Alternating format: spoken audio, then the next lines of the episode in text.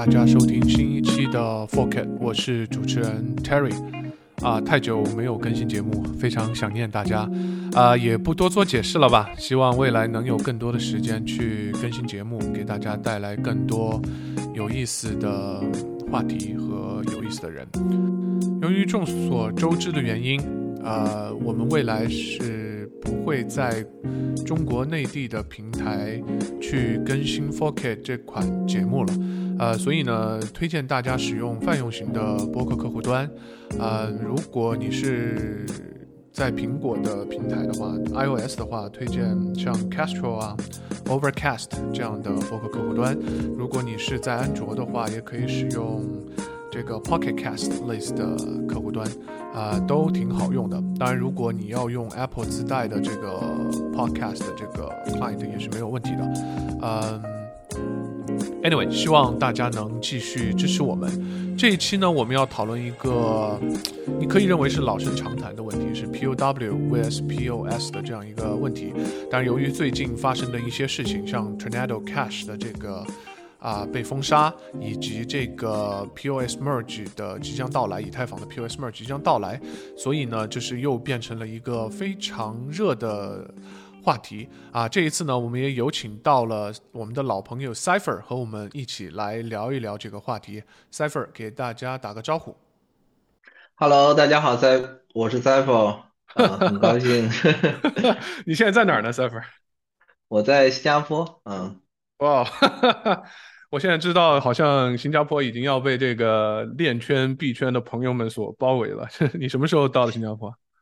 我其实是几个月前过来拿了一个这个身份，然后这两天吧，大概上周，然后就是正式的搬过来啊，然后准备也是准备在这里做一些项目，然后呃，把这个作为一个根据地吧。嗯 ，OK， 现在对新加坡的第一感觉是什么？哇，新加坡就像你刚才说的，已经被这个国人塞得满满当当的，然后各种租房啊，各种费用啊，都在往上涨。对 ，OK， 就是真的是贵。我因为说实话，我那个我应该是两个月前吧，也去过一次。我两个感受，第一个感受就是贵，一样的就是、嗯，我觉得是比上海、北京要贵一些啊。那可能和我的。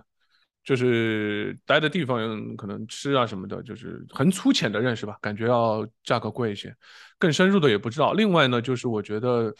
我发现那儿的川菜比什么杭州啊那些地方都正宗太多了，所以我觉得中国人在那儿生活真的还是会非常是习惯，呃，非常习惯，非常方便。其实，嗯，而且你说的贵，其实生活方面是这样、嗯，就是你要找对地方。嗯、我们发现，就有一些超市很贵，但是你要找对超市的话，其实很便宜，也不能说很便宜吧，跟北京、上海接近，非常接近。嗯 ，OK， 所以 ，anyway， 我以后也会，呃，找机会尽量在那边常待呗。我觉得确实，如果同样做行业的都能在那儿聚集的话，我觉得是一个蛮好的地方，就是大家又可以在那儿 social 啊，去去去。一起呃抱团取暖，对吧？是的是的，很重要，非常重要。OK OK cool， 呃虽然 Cypher 是老朋友了，我觉得你还是可能有没有很多新的听众啊，希望你能聊一聊你的整个这个区块链入坑经历，给大家分享一下。嗯嗯，我其实算老人了吧，就是不是特别老的老人，我我大概是其实十三年左右开始就是玩比特币，呃，但是看过这个白皮书啊，但是其实谈不上信仰，谈不上一些区块链的从业，就是当时啊、呃、自己用 Python 去写一些量化交易的机器人，然后大概几千块钱，然后赚到了二三十万人民币，就这样子就玩一玩。当时当时也是在做创业，在其他项目创业，就完全是说把它当成一种呃很很很方便的 T 加零的这种炒股在玩，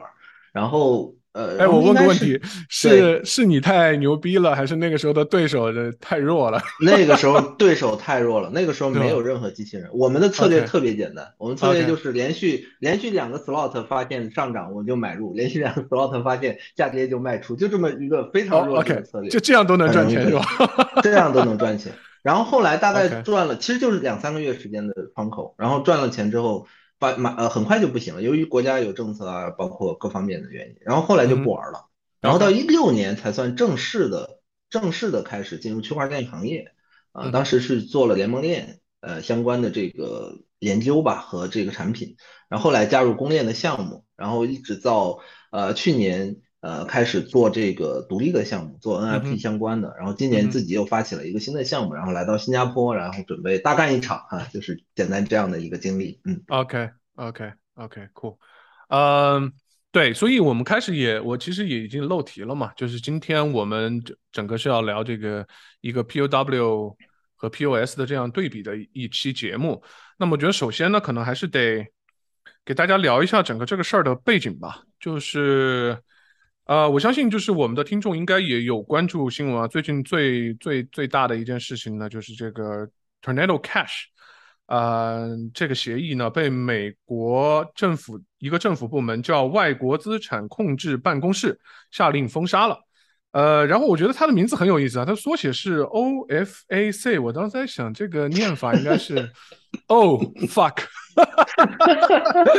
O F A C，OK O F A C， 呃，然后呢，并且呢，你还有就是后续来说，它的有一个核心的开发者还在荷兰被捕了，呃，但具体情况我不太了解，我也不知道是荷兰警方去捕的呢，还是有没有美国警方的参与。Anyway， 就是这个事儿呢，我觉得还是闹得挺大的。包括一些中心化的合规机构，像什么交易所啊、钱包啊，甚至我听说像 Avalanche 的一些什么前端的这个一些组件吧，都对这个协议里的一些地址进行了封禁。嗯，这是一个大的事件。然后另外一个背景呢，就是说关于以太坊呢，就是马上要这个做 P O S merge， 也就是在如果没记错，应该就是下个月的六号和十五号吧，就是会有分三次把这个这个就这个 P O S merge， 然后这是另外一个大的背景。然后还有一个现状就是说呢，有人提到说有超过 百分之六十六 的这个 staking service 啊，他们都是美国的合规机构，也就是说他们是会受这个 O F A C 影响的这样的一些机构，所以呢就不得不产生了一些联想，就是有人会提到说。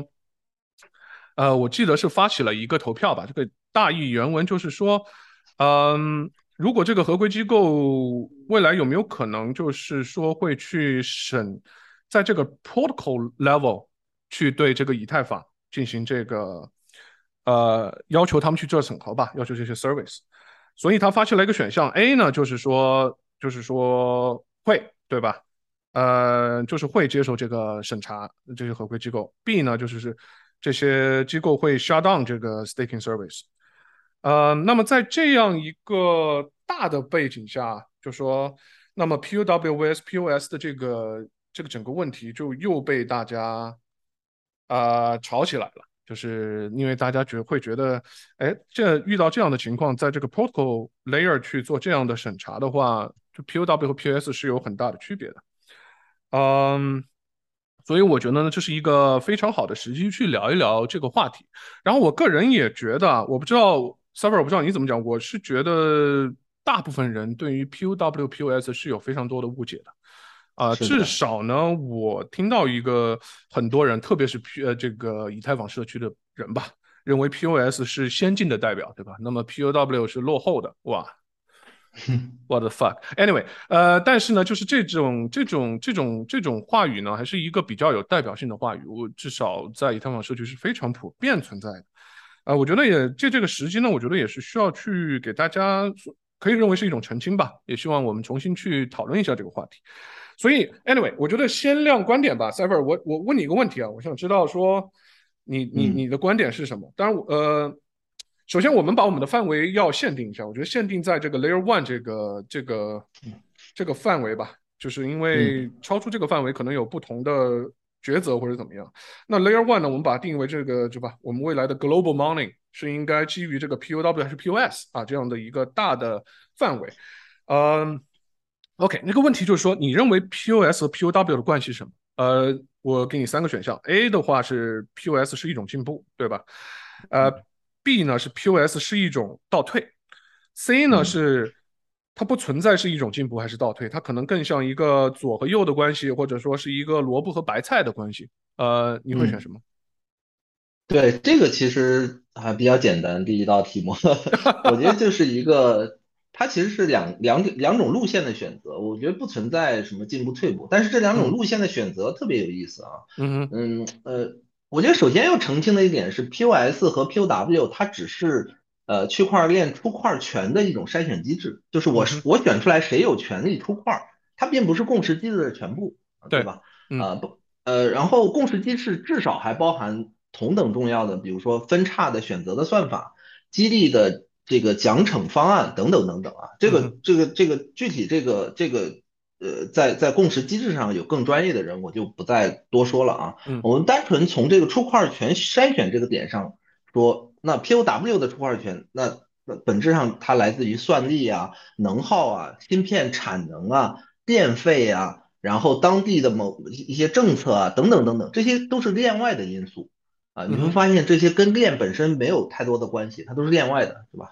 然后 P O S 的出块权是来自于代币的分布啊，你的初始的分布是什么，后续的分布是什么，增发的比例是什么，增发的逻辑是什么等等，这些都是链上的因素，你会发现。嗯哼。所以那讲到这里是很自然的，你大家都就就很容易理解。那有那他俩完全不是说谁取代谁或者谁先进谁落后。没有这个概念，对吧？这这明显是两种路线，一种是说我依赖链外的某些东西来确定出块权，一种是我依赖链上的某些东西来来来来决定出块权，这是两两种路线。那这两种路线它是为了不同的应用场景。呃、那有意思的是说，我我恰好我我准备节目的时候，大概是在呃也也在看我自己以前写的东西，我我刚好是三年前写过一篇文章叫 Mining 向左 ，Staking 向右啊，正好也是对应这个左和右。啊，去描述公链的不同的这关于安全锚定的这样一个选择啊，所以我比较同意 P O S、P O W 更像一个左和右的关系。嗯 ，OK， 呃，那你在我我我嗯，我依稀记得你在这里一个文章提到有第一类，嗯，第一类公链和第二类公链，嗯，没错，很有意思。呃，你能简单介绍一下你的你你这里面所谓的这个第一类公链和第二类公链是个什么概念吗？对，我我之前那篇文章大概是这个意思啊，就是其实区块链有两种两种典型的应用场景，一种场景是说我是做抗审查啊，就是类似这个中本聪最早的最早的这种这种原教旨主义，有有人说是原教旨主义这种思想，我就是抗审查，我就是要把这个财产权牢牢的握在自己的手里，对吧？我牢牢的作为这个财产权作为不可侵犯的权利的一。这个最基础啊，我只解决我我最核心解决这个问题。那至于你说它上面能不能做丰富多彩的应用啊，能不能做 GameFi 啊，能不能说支撑百万 T P S 啊，这个不是它要考虑的首要因素，那些因素它也考虑，但不是首要因素。所以这是一个方向。那第二个方向我们叫开放金融啊，不一定是去中心化金融，它是开放金融。其实开放金融已经非常。对现在的金融体系来说，已经是一个非常革命性的东西了，对吧？嗯、我可以在上面做呃这种 composability 的 composable 的这种金融的应用啊，我可以这个呃这个第三方可以加到这个这个这个货币系统里面进行操作啊，就是所谓的 DeFi 这套东西，能够极大的提升生产效率和金融的效率。嗯、那这是另外一个方向，但是它可能并不那么关心你是不是抗审查，对吧？那他可能要甚至要拥抱监管啊，那所以这是两个方向。那所以我说第一类公链可能解决是主要是说我怎么抗审查这个问题，第二类公链我怎么解决全球的开放协作的问题。这两种能不能合并？有可能合并，但是它一定是在不同的层。如果你都要在同一个层，比如说在 Layer 一 去解决，同时满足这两个点，那目前我我我理解是没有这样的技术的，或者非常难，你一定要有取舍。OK， 所以。OK， 那那您刚才也提到这个，我们把它限定在 Layer 一，所以那么 E T H 至少我觉得在你写这篇文章的时候，我觉得它肯定是属于第一类公链的，对吧？这个你同意吗？嗯，我我至少它对外的宣传和 Vitalik 的呃这个对外的理念宣传，它一定是往第一类公链去偏的。但是事实上他做的结果会是第二类公链还是往哪个方向偏，其实结果更重要。嗯 OK， 所以那么到了 P O S 的话就很有可能就是第二类了，对吧？对，实际上实际上现在为什么有这么多的争论，大家在讨论，就是因为路线选择的问题。它本质上这不是一个技术问题，这是个路线选择的问题。包括一五五九对吧，呃，这个也也是有很多的争论，你会发现根本不是说一五五九并没有真正的提升 T， 没有提升 T P S， 也没有这个降低这个费率什么之类的，没有这些东西。它它它只是把把这个矿工的权益削弱了，它只是呃它只是等等等等吧，一堆的事情。就讨论一五五九的这个这个这个话题也非常非常多了，我我这里也不再不再多说了，我也不专业，呃，但是它其实也是一个路线选择，它。更更多的是政治上的东西。对 OK OK， 那我们把它限定在说我们是做 Layer One， 并且呢、嗯、是我们要做 Global Mining， 我们是希望做到、嗯、呃第一个你说的第一类公链这样的一种公链。嗯、那么我想你介绍一下，就是你在 P O W 和 P O S 的选择，我我相信你是一个更呃更倾向于 P O W 的。我我想问一下，就是在这样的前提下，为什么？对吧？为什么你更倾向于 P O W？ 你为什么觉得 P O W 啊、呃嗯、是对这个解的一个正确的解，而不是 P O S？ 能综合的去聊一聊你的看法吗？对，我我觉得我觉得我需要呃大家先思考一个问题啊，就是区块链提供的核心价值究竟是什么，或者说它真正解决了什么样的问题啊？这个问题其实在 DeFi 啊这些大规模的 D App 出现之前，呃被频繁的讨论。啊，因为在那个时候可能它只有支付支付的功能，但是支付的功能又被很很大程度的削弱了，由于种种原因，对吧？呃，比如说我大家拿比特币当 S O V， 不太愿意去支付啊，那就没有应用啊，那那就是大家会反复说，那我我我为什么要用比特币啊？这个区块链究竟提供什么价值？呃，那个时候经常被讨论，但是这两年大家焦点都在应用层啊 ，N F T 啊，然后这个 DeFi 啊 ，GameFi 啊，等等等等，大家好像不太不太在关心这个问题了。但是事实上，它却是整个区块链世界最基础的原问题之一啊，我叫它原问题。你这个问题没有想清楚，或者我没有讨论清楚的话，实际上后面你做的很多事情都是空中楼阁。嗯哼，那那我会我我们我们时光倒退到几年前，你你会发现那从那个时候开始。区块链就有很多的特征的标签，比如说有人说什么叫区块链啊？区块链就是不可篡改的公共数据库啊，当时很多人这样说。那或者说是全球计算机，对吧？或者等等等等。其实这些标签都是对的，这些标签都是对的，但是缺乏了一个关键定语，就是无需许可。就是说区块链是一个无需许可的不可篡改全球数据库啊，公共数据库，无需许可的全球计计算机。因为你摘掉了无需许可这四个字，你会发现。你不需要用区块链去实现刚才那些点，不可篡改，我用哈希和数字签名就可以做到了，嗯，对吧？全球计算机 Amazon Lambda 或者是一些开放的这种 A P I 就可以做到了，但只有无需许可，是只有区块链才能做到。区块链系统，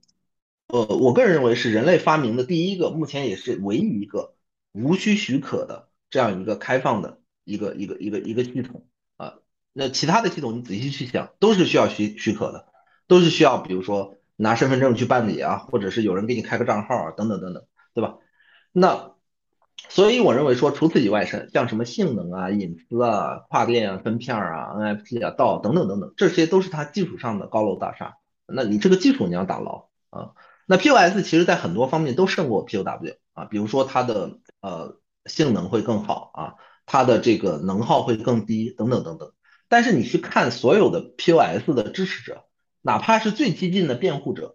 他也不得不承认，在无需许可性上 P O W 是更强的，对吧？ P O W 的准入门槛是更低的，就是任何人都可以发交易，都可以都可以进去。 P O S 由由于种种原因，它会把无需许可性会削弱啊，所以说在我看来 P O W 守住了无需许可这个理想主义的底线，但是他不得不做了牺牲，对吧？就是 Layer 一的性能它会做了牺牲啊，以及有一些其他方面的牺牲。而 P O S 在追求实用性的道路上，你会发现它越走越远，越走越远。一开始还是说呃有一些呃有一些这个早期的 P O S 项目，它还是呃呃就是它不是 D P O S， 它它它不能做 delegate。那后来开始能做 delegate， 然后后来呢又逐渐的像出现了像 Solana 这种超级这个中心化的偏中心化的这种 P O S 的链。那你会发现他们逐渐的回归到了传统金融的这种 运, 运行的模式。那在我看来 P O S 更像下一代的央行或者是华尔街，嗯，它只不过是说把它的系统变得更开放了，更开放，就是说所有人都能够访问，都能够都能够都能够这个读取数据，但是你是不是能真正的写入数据，以及写入数据的时候会不会被审查啊，等等等等，这个其实它没法保证。而 P O W 呢，始终它会代表一笔一股反抗金融压榨的这种颠覆性的反叛逆点。那至于什么叫金融压榨，为什么会有金融压榨，大家可以去维基百科搜一下坎蒂隆效应啊，这个是跟这个货币增发有关的一个效应，我相信很多人也也都了解。那所以我认为说 P O S 或许永远不太能成为主流啊，就所有人都直接使用 P O S layer 呃 P O W layer one 啊，呃 P O W 或许永远不会成为主流，因为它的性能呃会受限，它可能非常硬核，使用起来会比较麻烦。但是如果说世界上最后区块链世界只有 P O S 活下来了，我会觉得非常无聊啊，所以我我我我是站 P O W。 嗯，首先你刚才提到就是说最激进的辩护者也会不得不承认这个 P O S 是在这个呃 permissionless 上面是有所妥协的，对吧？嗯哼，没错。呃，但是我就听到很多人不这么觉得呀，他们觉得这个在这方面没有任何的妥协。就是你能举一些什么样的例证来说说明这一点吗？嗯，呃，其实有几个几个方面吧，几个层面吧。呃，首先第一个层面是说，我我们都知道啊，就是 P O S、P O W 都会有矿池这个概念。呃，就矿池就是说，它专门帮你去做出矿，然后你你去呃你你去把算力或者 stake 委托给他，他来帮你做出矿。啊、呃，这件事情。呃，曾经有一段时间，有人去考虑说，呃，我去做一个 anti 矿池的，就是反矿池的这种呃 P O S 或者 P O W 算法，后来都失败了。呃，因为从技术上是不太可能实现的，从这个利益上也没法实现，因为一个系统它发展到一定程度之后，它一定要有分工的。那有人就出算力，对吧？我有有人就出这个打包的这样一个服务，对吧？有人就出 stake， 有人就出这个 delegate 打包的服务，这是很正常。这个这个业务分层是很正常，所以 P O S、P O W 都有矿池啊，这也是为什么有人说那 P O S、P O W 去中心化都一样的呀，你都有矿池啊，这矿池一被干了就怎么样怎么样，但事实上并不是这样。呃，比如说 P O S 的矿池，你会发现，包括呃，我们最开始节目最开始开头这个这个 Terry 也讲了，就是呃，人们已经发现有 百分之六十六 以上的这个 stake， 呃呃，事实上是受呃，受美国政府的监管的，或者说或者说愿意支持监管，为什么？因为 P O S 的矿池更有可能是交易所、金融机构、钱包。这个逻辑很简单，因为他们拥有大量的用户的代币，对吧？那我我的钱要充充值到中心化交易所去交易，那自然中心化交易所就持有了大量的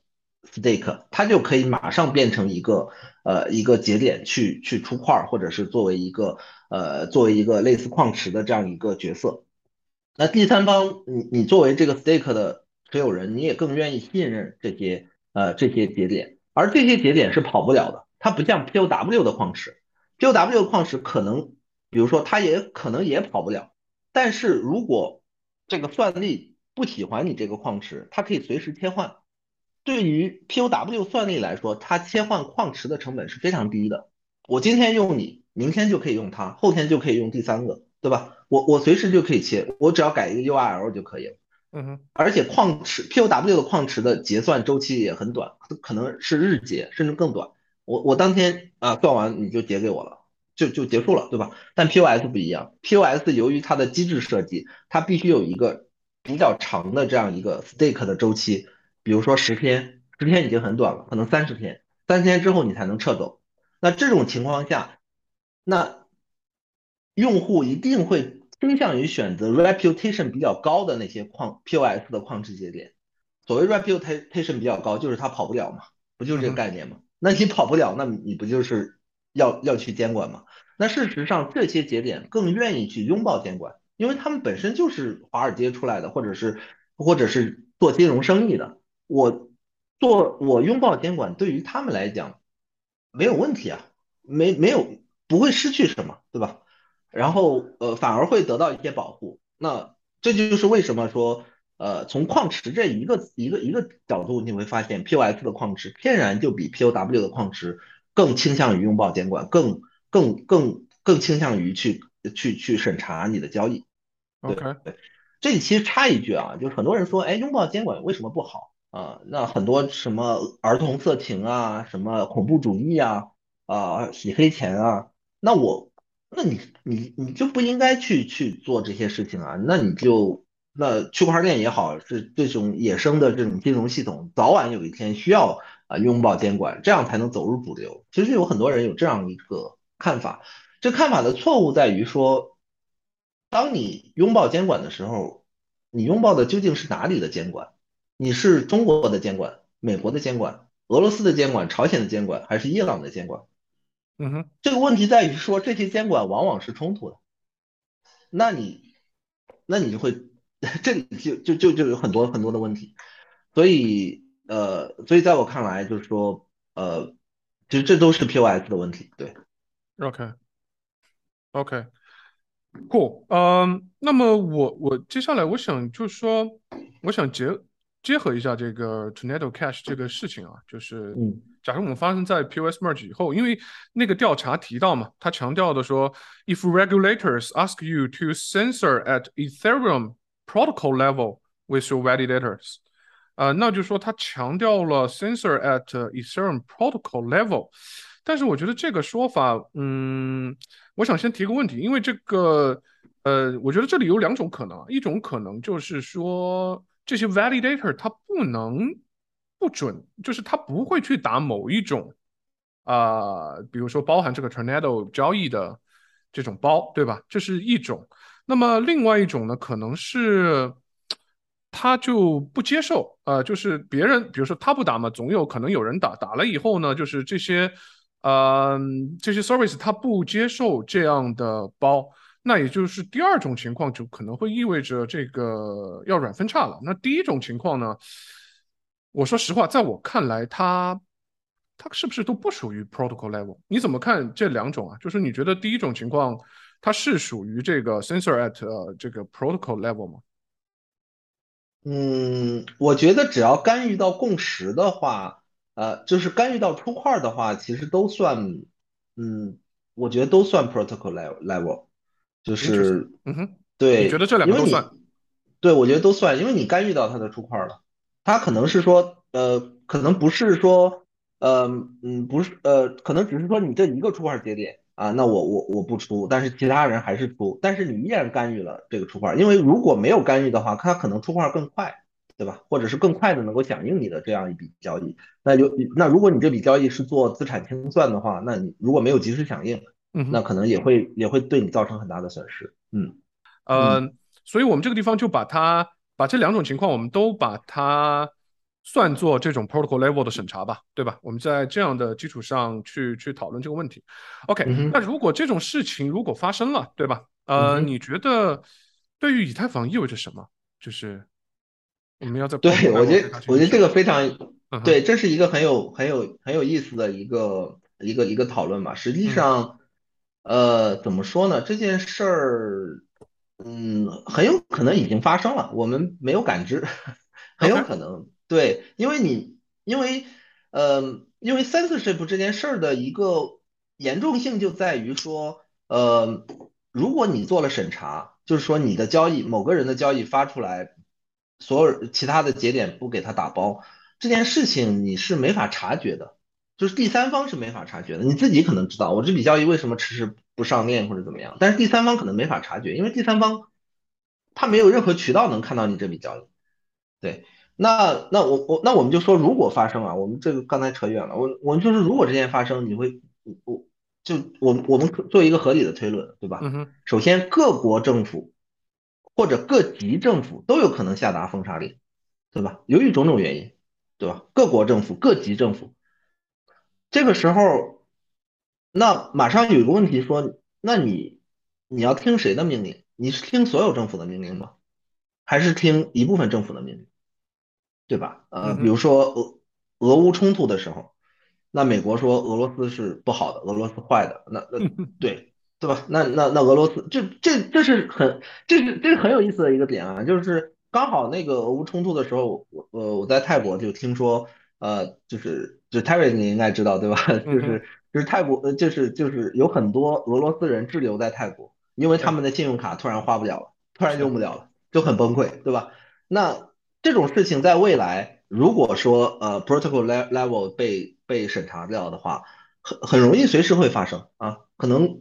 嗯某个可能某一天所有中国人的这个这个以太坊账户都不能用了，可能每某一天所有这个美国人的以太坊账户也不能用了。因为中国对美国下了这个封杀令，美国对中国下了封杀令，那这个这个很尴尬，对吧？这是一个，这是一种可能性。第二种，然后接着呢，就是说，那那那那区块链可能就变成华尔街了，就是就上面跑的是金融应用，然后金融应用都要合规，那都要合规就意味着可能你现在的这种匿名账户就不存在了，对吧？因为封杀是什么？封杀是黑名单制度。那黑名单制度过渡到白名单制度，这是很自然的一个一个一个点，对吧？过去中心化系统也是这样，对，比如中心化交易所最早就是黑名单制度，对吧？你你可以创建一个匿名账户，你不需要 K Y C 啊，直接就是中心化交易所就可以交易。但是你如果做 O T C 的时候，可能有一些黑名单你就不能玩了，对吧？但是后来现在大家都知道了，所有所有的中心化交易所都是都是白名单制度，都是 K Y C 了。你你 K Y C 完了之后。呃，某些国家的人还不能 K Y C， 然后你才能才能玩，对吧？那那那这这是很很自然的，可能几年之后，那就是说所有玩区块链的人、玩公链的人，你必须 K Y C 之后之后啊，所现在不是流行 D I D 嘛？你必须有一个链上的 D I D， 这个链上 D I D 可能可能用零知识证明或者什么保护你的隐私不被第三方知道，但是这个我们叫权威方肯定也是能够知道你的你的身份的，呃。那这是很很自然的，技术上也是完全可以实现的。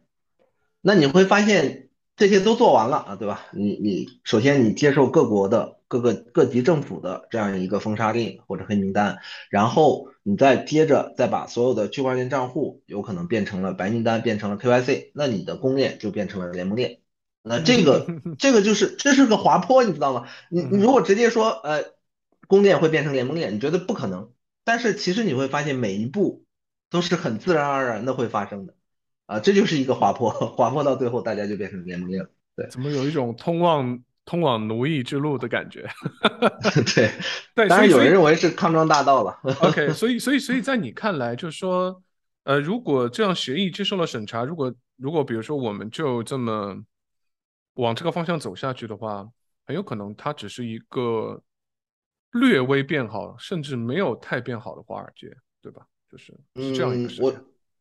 我呃对我觉得呃看你在哪个层面上讲，你如果在这个、嗯、我我们所在乎的我或者我所在乎的这样一个 permission 类似这样一个角度来讲，那就是只是略微变好，但是如果在传统金融的人的眼里面、嗯、它其实已经非常高的提升了效率，它把整个的金融系统真的开放出来了，公开出来了，然后这个交易交易啊大家就是更公平了，实际上它确实是提高了提高了金融的效率，呃， okay. 对吧？就这很很很自然的一个点，呃，就是很明显的一个点是，以前的美元和 U S D C 为代表的数字美元，这就完全不是一个呃这个这个这个从竞争优势上，它它其实数字美元就 U S D C 已经完全跳过了微信、支付宝这样一个阶段，直接跳到了下一个维度了，呃，这个确实是非常高效的一个金融系统。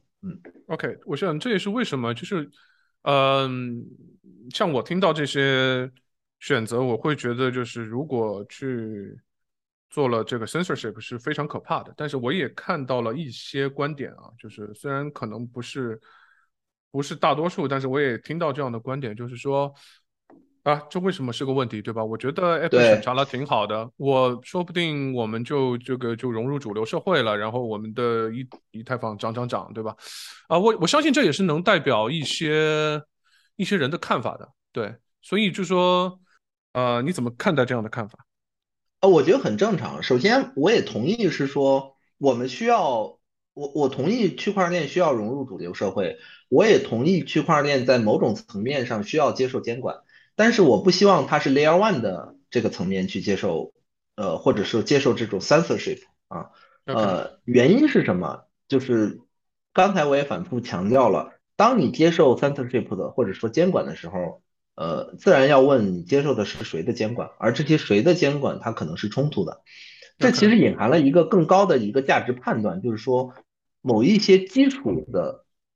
呃基础的服务、基础的设施不应该是有价值判断的，不应该是有价值观判断的，不应该有对错判断的。比如说水、食物、空气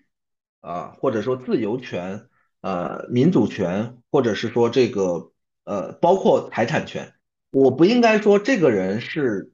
坏人，所以他不能喝干净的水，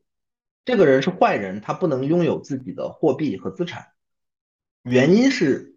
好和坏它可能是相对的，好和坏它不是绝对的。当你说这个人是坏人的时候，可能别人认为他是好人，那这就出现一个问题，如果你说所有的坏人都应该在这个层面接受惩罚，在最基础的这个生活必需品的层面接受惩罚的时候，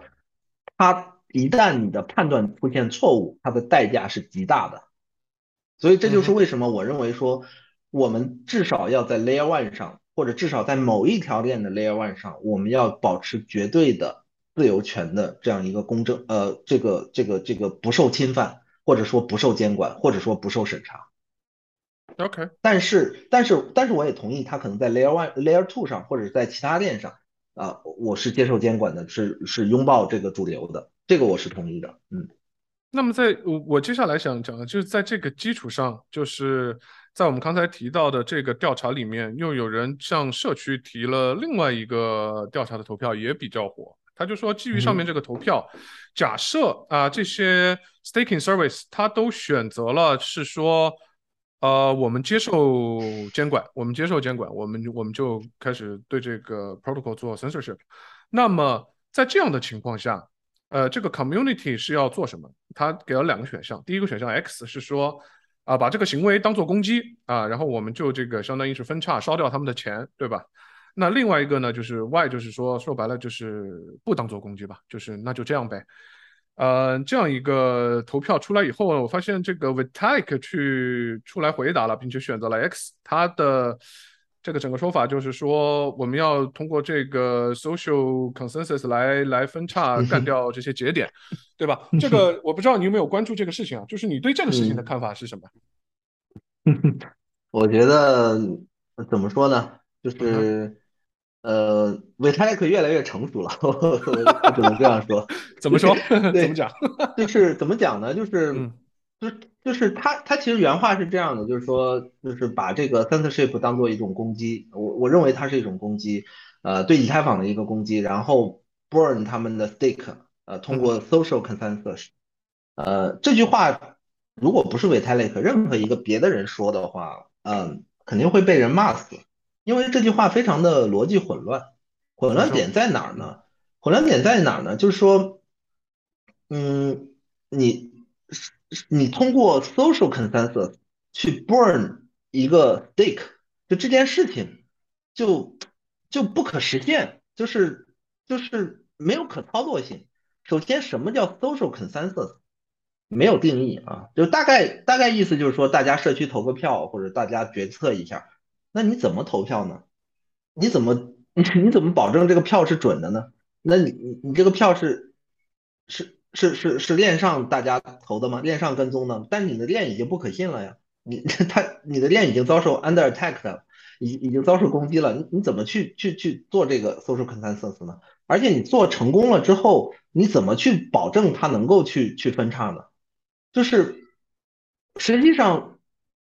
实际上。整个整个区块链社区有非常好的制衡机制，是可以做类似韦泰利克说这种 social consensus 的东西的。比如说比特币社区，它的矿工、开发者、钱包交易所是相互独立的，相互独立的几个几个几个几个这个呃几个制衡的力量。如果你的开发者做的 feature 矿工不接受的话，矿工是可以做硬分叉的，他不不 care 你的这样一个提交。这个整个的社区环境，他们是相互制衡的。而 Vitalik 或者说以太坊曾经，如果曾经有的话，这这种很好的这种相互制衡的环境，已经被一五九啊，还有这次 P O S 转 P O W 转 P O S， 其实已经被消耗殆尽了。就是大家没有这个制衡力量了。换句话说，你根本就没有 social consensus 的发起人发起能力，没有这样一个制衡力量。那最终结果谁去？如果你要发起这个，谁去发起？那实际上还是维泰雷克，维泰雷克站出来说：“哎，这几个节点不行啊，我们要把它干掉。”还是这样，对吧？你一定是这样嘛？你想嘛？你那那我问你，他的独立群体是谁呢？那你说啊、呃，有有更多 stake 的人，更多 stake 的人他已经接受 censorship 了。就是就是你要干掉的人啊，就是那些大户啊，你怎么可能大户自己反回去自己呢？不可能是大户吧？那你可能是开发者吗？不可能是开发者啊！开发者开发者做一个做一个版本，那些那些节点可能不同意啊 ，P O S 节点可能就不采用啊，对吧？那你是谁呢？那你就就只有 Vitalik 自己站出来，就说呃呃，那我就这样，那那这个就就就很可笑，那那你最后就没有共识。什么叫 social consensus？Twitter 投票嘛，那更扯了 ，OK， 对吧？那这这件事就不不可行。那他说他那他那那那我们就要问维泰利克为什么要说这这句话？因为第二个选项对他来说是不能承认的，就是说我就我就认了，对吧？你你你你你你你去做 censorship， 我就认了。呃，这些节点啊、币安啊什么之类的，就接受美国监管，接受哪个国家的监管，我就对这些这些交易做黑名单，我就认了，我就只能这样了。这个这个选项对他来说，他不能表态说认了，他只能表态第一个，但是第一个选项是不可行的。那刚才你也提到这个 social consensus， 呃，这个东西我我当时的第一感觉是一头雾水啊，就像我那听了你的说法以后，是就是这这这好像你也不太知道这个是什么，所以我怀疑 Vitalik 也不知道。OK， 因为这个我听起来好像是我给我一种什么感觉呢？就是说。呃、uh, OK， 我觉得你们这个不对，所以我们可能要革命了。嗯，但是怎么革命我也不知道。然后反正就是我们要革命，所以给我一种这种感觉吧。所以我也不太，嗯、确实不太知道这个到底要怎么去进行，好像也没有过多的讨论过。当然，嗯，但是我想提到另外一个问题啊，就是，呃，我说实话，我站在虽然这个 Coinbase 的这个，我看到他后续 Coinbase 的老大出来。说了一句话，就是说他们是会选择 Y， 就是呃不呃他们是会选择 B， 就是说他们会 shut down 这个 service， 然后就不做这个嗯不做这个 staking service 了啊、呃。当然，我觉得他这么他这么说啊，虽然还没有没有发生这件事情，他这么说，我是觉得至少听起来他是一个非常高尚的选择。但是我想问你一个问题，就是说。嗯，如果这件事情的发生是需要这些所有的 staking service 都是非常高尚的。才可以的话、嗯、那这是不是本身就是一个没错严重的一个问题？没错没错，我觉得是我觉得首先我们要意识到一个点啊，就是对于矿工来说，抗不抗审查对他们来说不 care， 他不 care 这件，他不 care 自己抗不抗审查，或者说他不 care 自己说符不符合监管。就如果说监管方要求说你你得符合监管，你你这个矿场才能开下去，你这个矿池才能开下去，你这个 staking呃 service 才能办下去，他有什么理由真的去拒绝呢？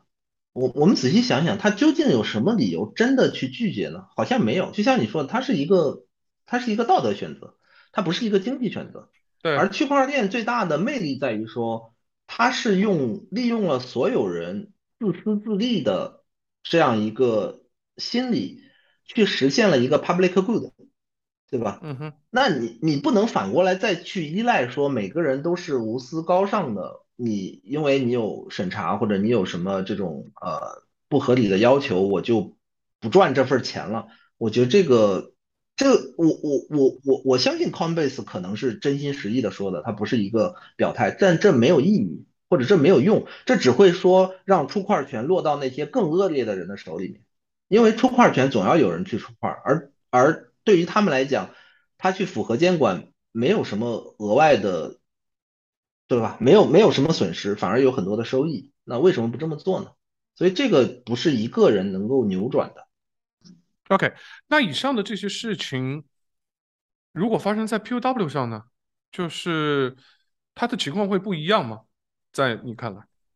我觉得会不一样的。呃，这个对我就几个点吧。第一个点我刚才也说了 ，P O W、P O S 都有矿池，然后呃 P O S 矿池的迁移难度是非常高的，或者迁移门槛很是很高的，对吧？然后然后因为因为 P O S 呃 P O S 本身都是这个呃他们的矿池的这个呃这个这个管理人都是呃这种金融机构啊，或者是呃钱包交易所这种比较大的这种呃有 reputation 的人，然后他们的 staking 的周期也很长，呃它不能随时的切换。而 P O W 不是啊，对吧？就是我可以随时切换啊，我我呃我今天这个关了，明天那个开了，这个这个很正常。呃，那这个迁移成本，因为因为迁移成本很低，所以我去做一些道德选择的时候，我就没有这么大的 cost。那我就那大家都说这个矿池，嗯是怎么样，大家这个觉得不好，那我就换一个呗，反正也没有什么区别。那这是一个很重要的点。嗯，那第二个点是说这个。呃，矿工、矿工和矿池，就是 P O W 的矿工和和 P O W 的矿池，他们的呃这个分离更强，在于什么呢？就是因为矿工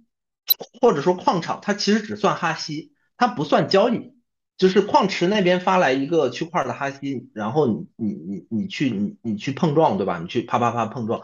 然后你你甚至不知道这个这这这个区块里面交易是什么。所以矿工本身就没有审查这个概念，你不能说政府说你这个矿场你你要审查这笔交易，其实矿工根本没没有拿到任何交易，他只是拿到了一个区块的哈希，然后去算。所以所以从从从法律关系上讲，矿工是没有没有能力去审查的，他不不光是没有义务了，他是没有能力去审查。而矿池刚才说了，他他他可以随时切换，他身份很草根。那你如果说 A 国说我要审查交易，那我就用 B 国的矿池就好了。或者我用 C 国的矿池，那你总有矿池可以随随时切换的。那 P O S 的矿池不一样，它没法随时切换，所以这个是这个这个是很呃很重要很重要的一个点。呃，对，我觉得这个是最关键的原因吧。然后就审查难度其实是呃就真正你要对 P O W 产生审查难度是远高于 P O S 的。呃，然后还有一个问题啊，那可能呃呃这个也跟以以太坊本身有关啊。就是或者说跟比特币有关啊，比特币的这个交易模型有关。比特币是 U T X O 的，它的呃它的地址是随时变的，所以审查的难度也很高。你你你，因为审查它往往是滞后的，它给你一堆列表说这这一堆地址你不能怎么样，但是给你列表的时候，可能在 U T X O 模型里面，这每一个地址又又分出去很多的地址，它没法追踪，很难追踪。那事实上，这个刚才说的那个 O F A C 对吧 ？O F A C 它已经在在几年之前就对比特币的一些地址做了审查的要求，那事实上也没有产生任何实质的影响，呃，这可能是其中的原因之一。那以太坊还有一个额外的问题是说，呃，这个呃这个叫 M E V 的问题，就是 M E V 这个所谓的矿工提取价值这样一个一个点，嗯、呃、嗯，可能大家不知道，我也是最近看一些资料才了解到，呃。就是现在以太坊的出块的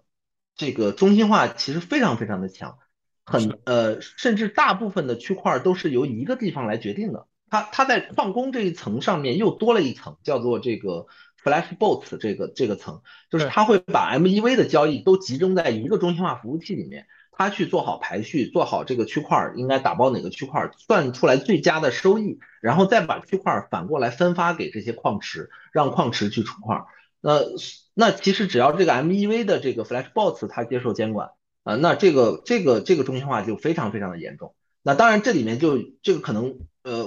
我可能我们再找更专业的人谈啊，我我简单谈一下，就是说呃这里面就有一个最新的一个一个一个呃一个一个信息，就是说啊、呃、Flashbots 公布了自己的源代码，就说哎任何人也可以建一个开源的 Flashbots 啊 M E V Boost 啊，然后可以用在呃这个 Ethereum 二点零 里面去解决这样一个呃这个 Flashbots 这个中心化的问题啊，就刚才说中心化多了一个中心化服务器去做这个区块的呃整理和分发，但这里其实是有违这个 M E V 的这个 Flashbots 的这个原理的，因为它的原理就是通过中心化来解决大家的恶意的交易手续费竞争的问题。那你反过来说，我多个去中心化的这样一个呃多个这样一个 Flashbots 去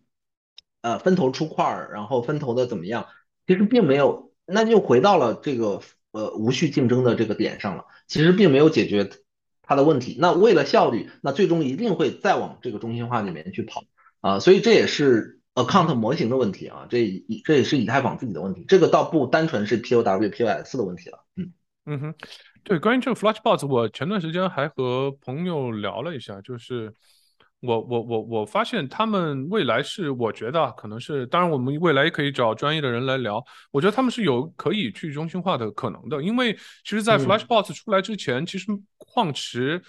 大部分矿池其实自己已经有了类似的接口。就是可以让你去匿名的去给他投递一个交易，因为很多科学主要是科学家在用嘛，因为科学家怕被别人夹了他的交易，所以他希望不要去公开的方式去投他自己的这个呃这个交易。但是后来呢，就是呃矿工自己建的这一套、呃、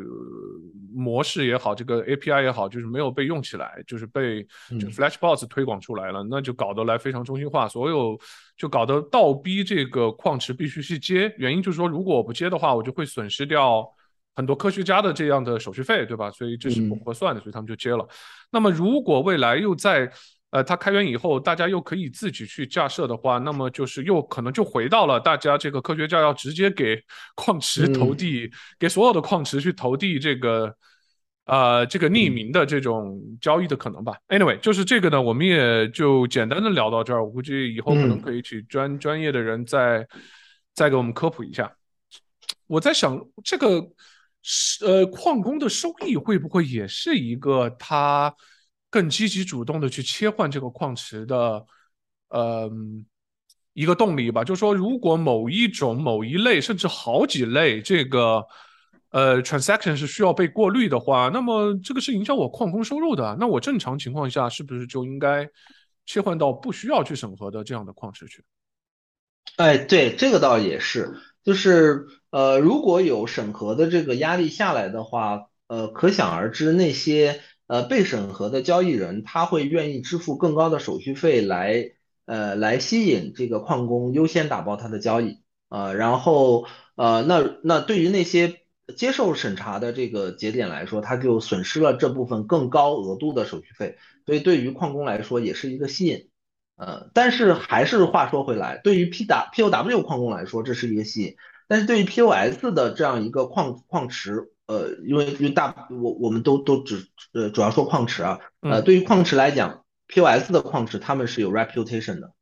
对吧？ Okay. 它是有，它是需要呃，它是更愿意倾向于接受监管的。那对于他们来讲，去多那一点手续费和相对于他被他上监管黑名单，对资金安全等等等等，这个是不可接受的，对吧 ？OK， 我理解。所以你觉得在这个问题上，他们并不是等同的，对吧？他们不等同，对。OK， 非常好，非常好。我觉得基于这个呃这个新闻事件，我们就聊到这儿。我们现在接下来我们可以更 general 的聊一聊这个。嗯，P O S 和 P O W 的一些问题吧，呃，当然你也表明了观点，你是站 P O W 的。那我想问一下，就是你认为 P O S 有什么硬伤吗？就是更 general 的这个角度来看，嗯、对 P O S 其实有很多硬伤，但是都被很很巧妙的回这个这个回避了，或者大家就不谈了。嗯，有一些是跟共识有关的，就是我我其实可以说一个最简单的，然后也最容易理解，也是最。也是无目前来说无解的一个一个硬伤，就是我们知道 P O S 的话，它的安全性来自于有多少的有多少比例的 native token 被 stake 了。对，那举个极限的例子，假设只有全网只有万分之一的 ether， 假设以太坊 二点零 举例，万分之一的 ether 去呃质押去挖矿啊，或者说出块，那理论上我用万分之 零点六 的 ether。我就可以攻击了，对吧？我可以做区块重整攻击，我刚才讲的区块重整攻击，对吧？我或者说，对吧？那那那万分之 零点六 的这个 ether 当然是没有太多的钱了，对吧？就是可能没多少多少钱，几千万美元或者多少就就攻击掉了，所以它的安全性就很低，所以就取决于说你的质押的 stake 越多，那你的安全性越高。那这个问题就来了，为什么我要质押呢？是因为你有增发，对吧？是因为你有你有你有 yield， 对吧？你有利息。那利息是多少呢？这里就有一个问题， okay. 你不论是多少，你都有问题。比如说，我举个很高的值， 百分之十 很高了 ，百分之二十 很高了，年化 百分之二十， stake 在这里，年化 百分之二十 的收益。但是我们知道 ，DeFi 它的收益很容易达到百分之几万、几千、几万、几十万，它可能短时间内，比如说，呃呃一呃。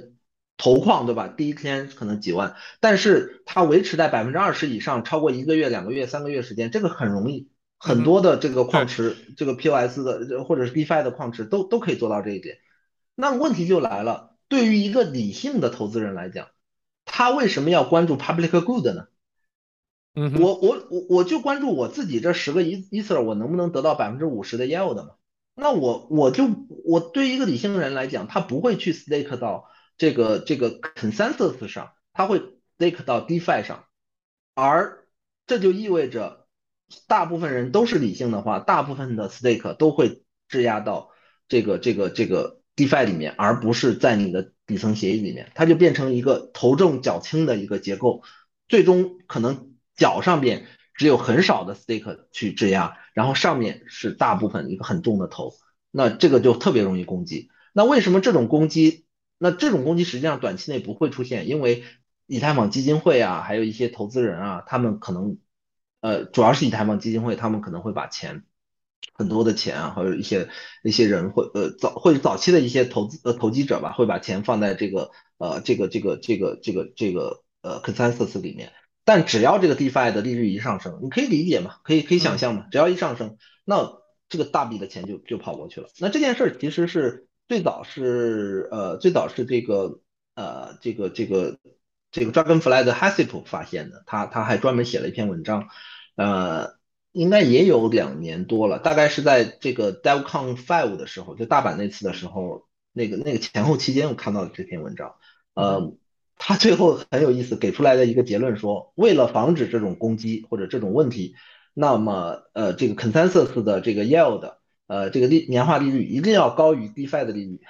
那这个等于，但这是不可能的，对吧？对，那是不可能的，对吧？你你可以，大家可以翻译一下这篇文章，哈希布写的，很很有意思。OK，、呃、所以这是我会找一下，然后放在 show note 里面。嗯、对，这是一个非常容易理解的一个硬伤，大家都就你不需要理解这个这个共识机制，什么都不需要理解，特别对，而且好像我没想到有什么解啊，现在有讨论过有什么解吗？没有解吗？这个是无解的，这这是不可能，这是没有解的，这没有解的。嗯 ，OK， 你你你知道这个让我有个什么感受吗？就是你想一想，我假设我先我先不抛开这个公链的价值捕获问题，我假设它就是正向的，你的这个、嗯、你的公链越繁荣，然后你的价值捕获就是非常好，对吧？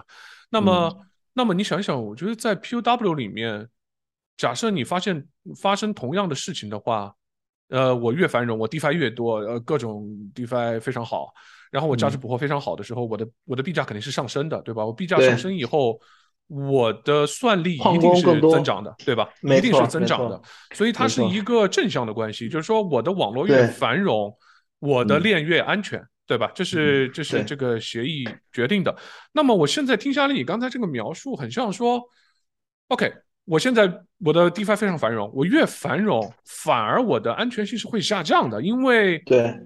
我愿意把我的钱投到其他的地方去。对，它就是 P O S 的硬伤啊 ，P O S 本身的问题啊。对 ，OK，OK，、okay, okay, 这, 这是一种负向激励，非常有意思。Okay, 对对对对，嗯，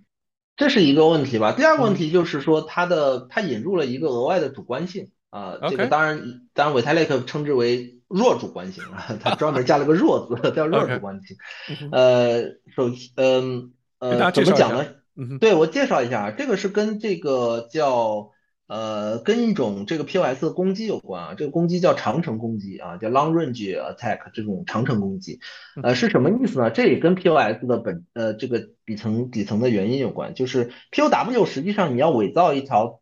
呃，或者是重构一条链是很难的，因为你要把每一个区块的算力计算要重新算一遍，这个难度是很大的。呃，或者说，当你租用了你，比如说你租用了矿池的矿场的算力，你去出块的时候，呃，你可能比如说比特币十分钟，那你出一个块，你真的就需要十分钟时间，甚至更长时间，对吧？你真的要十分钟，这个时间你就就是要花出去了。但 P O S 不一样 ，P O S 哪怕他说，比如说。呃，我定嗯嗯每三秒钟一个块儿，对吧？快速的或者慢一点的，每一分钟一个块儿，这种呃 P O S 出块儿，我不论是定多长时间，这个时间对它是没有意义的。只要你有 stake， 只有你要你有你有这个币，你可以在一秒钟伪造未来，比如说一千个区块或者一万个区块的区块，反正我放空块就可以了，我总是可以做出来的，因为因为你不需要去算哈希，你只要你只需要做数字签名就行了。区块签名，区块签名，区块签名，这个这个很快，非常快。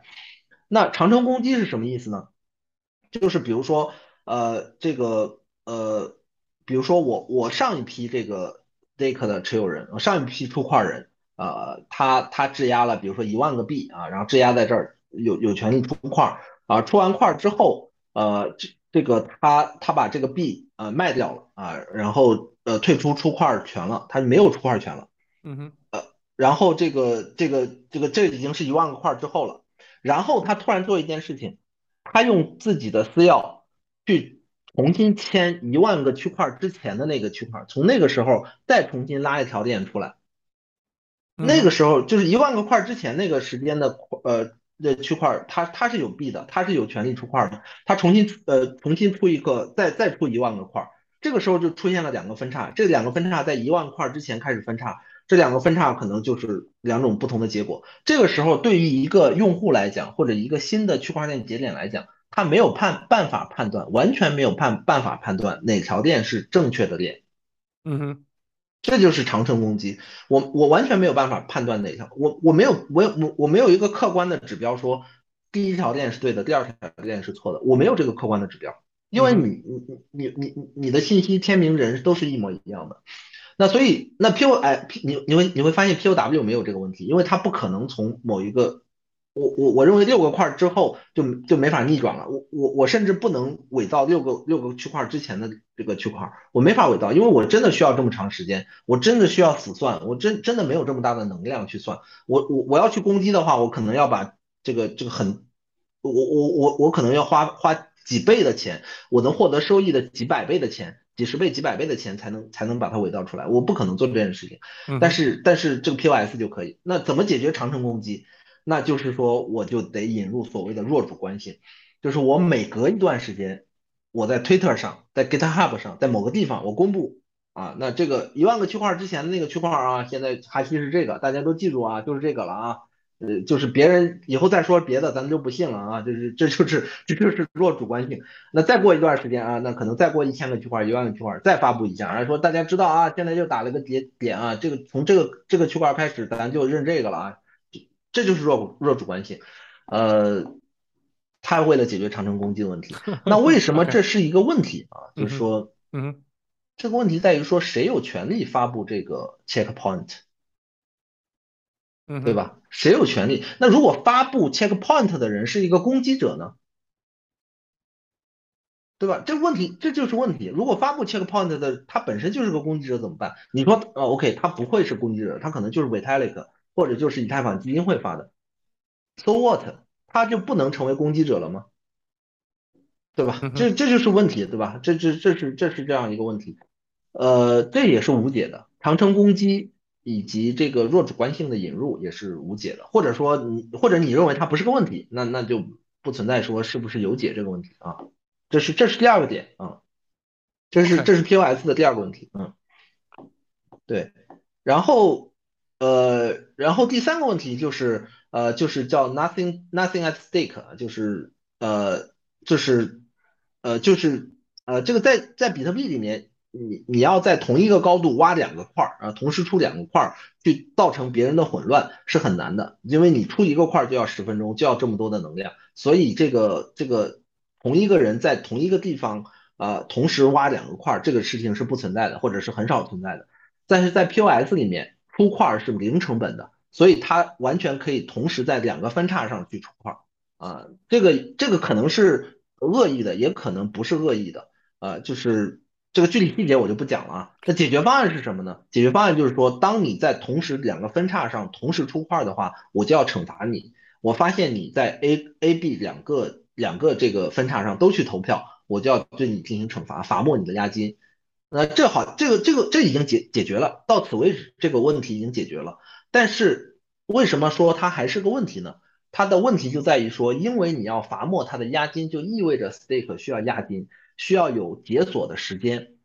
因为 stake 要有解锁的时间，这个解锁时间还不能太短，就进一步导致一个问题，就是刚才说的这样一个呃，这个 P O S 矿池的这样一个，它对吧？对，没有办法快速切换，没有办法快速切换，就意味着我不愿意去信任那些呃那些新的这个这个这个节点，呃，因为它可能要要要吃掉。如果一个新的节点站出来说我是个 P O S 矿池，大家都来找我吧，但是我可能你的质押时间是一个月的话，或者十天的话，那这十天我就跑路了，我的利息就全全归我吃走了，所以它就产生了 reputation 的问题，就是说我要找那些有信誉的，我没法快速切换，就导致这些节点更愿意接受监管，所以它是这样一连串的逻辑下来的。对，所以没有办法只改一个地方，因为这个地方都是它没有办法只改一个地方。OK， 那这个你那你觉得，比如说审查 stake 交易这种，它是一个问题吗？在 P O S 里面？哦，对，这也是一个问题，这个是个很大的问题，就是呃，这可能还要再说回来 P O W 啊，就是。嗯呃，有人会说 P O W 也是这样一个呃，就是你有算力，你就可以一直一直赚钱，呃，然后你也是垄断垄断啊，等等等等。这个其实是这个这个论断是不对的。你去看历史上呃比特币的矿池的变迁，它的算力的比例的变迁，它其实一直在变。为什么？因为新的技术、新的矿机，呃，然后新的这个各地不同的监管以及这个。呃，这个由于季节和这个基础设施的原因，不同的地方有不同的电费的区别，使得大家的这个这个它的矿池其实一直在发生变动，它矿池的排名一直发生变动，矿场的排名一直发生变动。呃，而而 P O S 呢，其实是呃，而 P O S 不是这样 ，P O S 其实只要你有这些 stake， 你就可以一直出块，你就一直放在那儿，你就一直赚钱，对吧？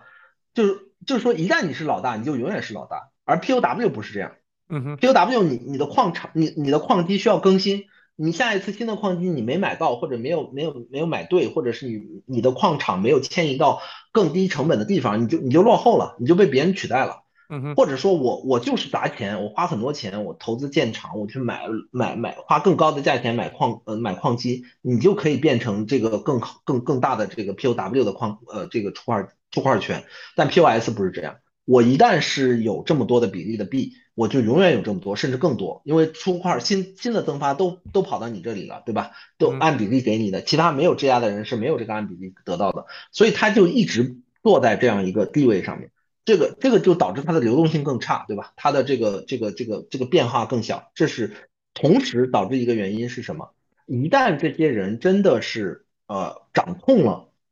形成了类似托拉斯啊这种概念，他掌控了整个出块权的话，哪怕有一个人从散散户里面收集到了足够多的这样一个币，足够多的 stake， 他要去出块，他要出块不是说我收集到足够多的 stake 就就行了，他要先做一步，就是说我先要把它呃质押到这个呃这个这个这个这个协议里面，我才能有权利出块，对吧？他一定要先做这一步，先去做质押这一步。而质押交易本身是一个链上交易，而链上交易刚才说了是可以审查的。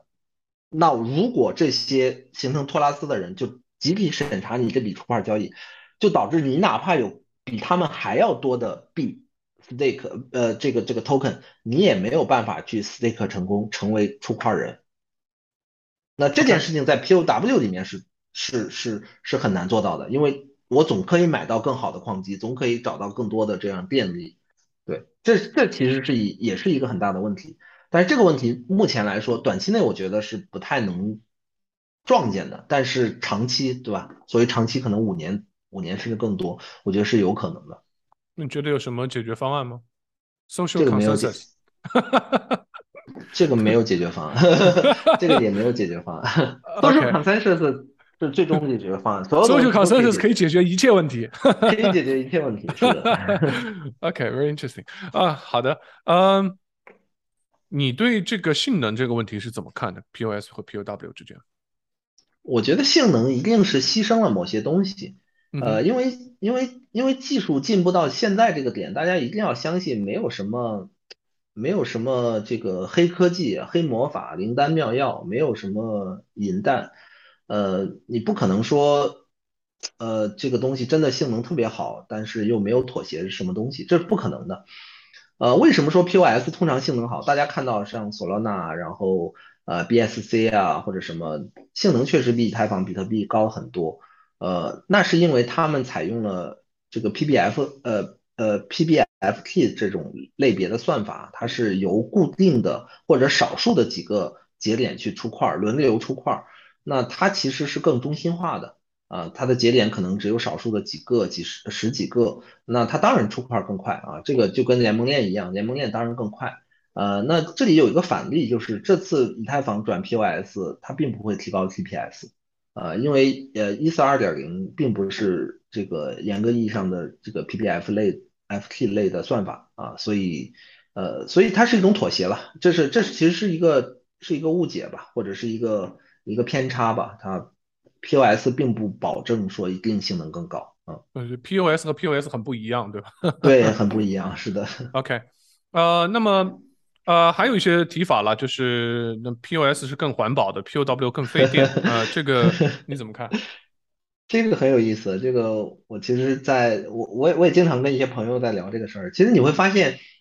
呃，特斯拉对吧？特斯拉它也是用电的，呃，比特币矿机也是用电的。嗯，但是从来没有任何人说特斯拉费电或者说环境不友好，反而说特斯拉环境友好，对吧？特斯拉很环保，为什么？对吧？比特币也没有烧油啊，对吧？比特币也是烧电的，而且很多是水电，大部分是水电，什么这个这个这种这种这种这种这个有有有季节关系的这种这种电，那为什么呢？是因为大家潜意识里面认为挖矿这件事儿不创造价值。P O W 这件事儿算个哈希就是在浪费时间、浪费浪费能源、浪费资金，大家潜意识这样认为。他认为说这个特斯拉它是确实能载人跑跑这个这个开，呃，而比特币呢，或者说 P O W 呢，就明明可以用 P O S， 你非要用 P O W， 那你就是浪费电，所以你就费电，环境不友好。那这个错误在于说你没有意识到 P O W 的价值 ，P O W 的价值就是它真的确保了。这个这个这个呃 permissionless， 任何人都可以使用，而 P O S 刚才也聊了这么多，它其实没有办法真的确保 permissionless， 而 permissionless 这一点足够值得我们花这么多的电去支撑它，这个是值得的，嗯、对吧？然后再说环境，其实 P O W 由于 P O W 对电价非常非常的敏感，而电价什么样的电价便宜，就是那些别人不要的电最便宜。如果大家都抢着要，那是很贵。那什么样的电大家都不要？风电、水电，为什么？因为这些电，尤其是风电，呃，和这个这个这个汛期的水电，呃，它是没办法存储的，电是没办法存储的。那你要不要，它就可能就浪费掉了，就就就就这个电它也赚不了钱。那反而是说我我用我用矿机去把这些电拿过来，然后把真金白银给到这些往往是落后地区去建这些水电厂，就这种这种这种呃风风水啊，这呃这种汛期的这种水电厂，去给我们说支援他们的建设，对吧？就是扶贫啊也好，或者是让让这些这些落后的地区得到这些这个资金啊，这我觉得这是这是环境更友好的一种方式。对，所以我觉得这个话题也也也也很奇怪吧，也也并没有呃，就是大家就是一种常见的误解。嗯 ，OK， cool， 嗯、um, ，那我我我还看到一种说法，就是说，嗯，他们认为共共识协议 is all about security， 就是关于安全嘛。嗯、那么同等情况下 ，P O W 要要 perform 五十一的攻击成本，呃，是远低于 P O S 的。那你换言之，就是 P O S 的这个攻击的费用会更高，所以 P O S 是更安全的，所以 P O S 是更好的啊、呃、共识协议啊、嗯呃。那在这个这样的一个论述当中， okay. 你觉得有什么问题吗？哦，我觉得肯定有问题啊，就是、嗯、就刚才也说了嘛 ，P O S 它并不是百分之百的这个代币都去质押了，它可能只有一部分，甚至只可能可能只有一少部分，那它的攻击成本。这个你怎么算呢？对吧？叫它你你算那一小部分是吧？有可能非常低啊，对啊。对。而且 P O W 的攻击是这样的，你去租借这个算力的话，大规模的租借算力是很难租借的。尤其是 P O W 有个什么问题啊？矿机是一个固定资产，它是矿工预先掏的一个币，呃，掏的一个不可转卖的，就是不是不可转卖，不可这个叫什么？呃，就是没有不可用作他用的一个资产。就这个东西只能挖矿，甚至只能挖这一种矿。所以如果这个矿塌了，这个比特币崩了，矿工一点好处都没有，嗯哼，对吧？矿工一点点好处都没有。而这个时候就是大家经常会说，呃，咱们看看 stake 对吧？我我我我我有这个一万个币对吧？所以我这我我在这里面 stake 很强，我对整个社区很有 ownership， 我特别希望这个 P O S 或者说以太坊好。对吧？我有一万个币，那你有可能是一万台矿机，对吧？你也你也希望比特币好，但其实这两点不一样。为什么不一样？因为矿机的流动性极差，非常差。你矿机你你去转卖，你怎么卖，对吧？非常慢，非常差，非常慢。而且如果你用这笔矿机，或者或者你借给别人去攻击这条链的话，你这条你这个矿机可能就废了。所以矿工可能对租借算力，尤其是大规模的租借算力非常警惕。你你你租借我的算力，如果是攻击的话，我这笔矿机就没了。但是 stake 不一样 ，token 不一样，对不起。但是这个 token P O S 里面 token 不一样。你看着我有一千个 ether 或者一千个什么币，我可能上一秒有，下一秒我通过 Uniswap 我就转出去了，我就是 U S D C 了，嗯，对吧？我我我瞬间我这个我流动性极好，我瞬间我就不是你的，我我就不是你的 token holder 了，所以我对你的项目。到底有没有 ownership 啊？我觉得要打一个很大的问号啊，对不对？嗯、对吧？我我质押在那里面，你告诉我说，你如果不质押在 consensus 里面，我整个安全性是有问题的。我我管你这个干嘛？对我反正是赚钱。你安全性有问题，我发现苗头了，我赶紧一秒钟兑换成 U 啊，我我就走了。但是你你想想，矿工能这么做吗？嗯那些是真金白银，而且他是预先花了钱，他可能要三到六个月才能回本，他现在本还没回呢，这这完全不是一样的，不是一样的这样一个呃 stake 在里面，一对吧？后者其实真的是身家性命，嗯嗯哼 ，OK cool OK， 我觉得那 P O S 的这些言论我们聊的差不多。最后，虽然你是 P O W 的支持者，我也想听一听，你认为 P O W 有什么缺点啊？比如说。大家提到的很多这种呃，你如何看待 百分之五十一 攻击，对吧？因为这也是被 P O S 社区提到最多的，对吧？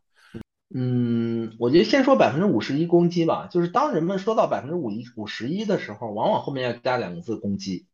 但是 百分之五十一 和 百分之五十一 攻击，或者 百分之五十一 选择和 百分之五十一 攻击是两件事情。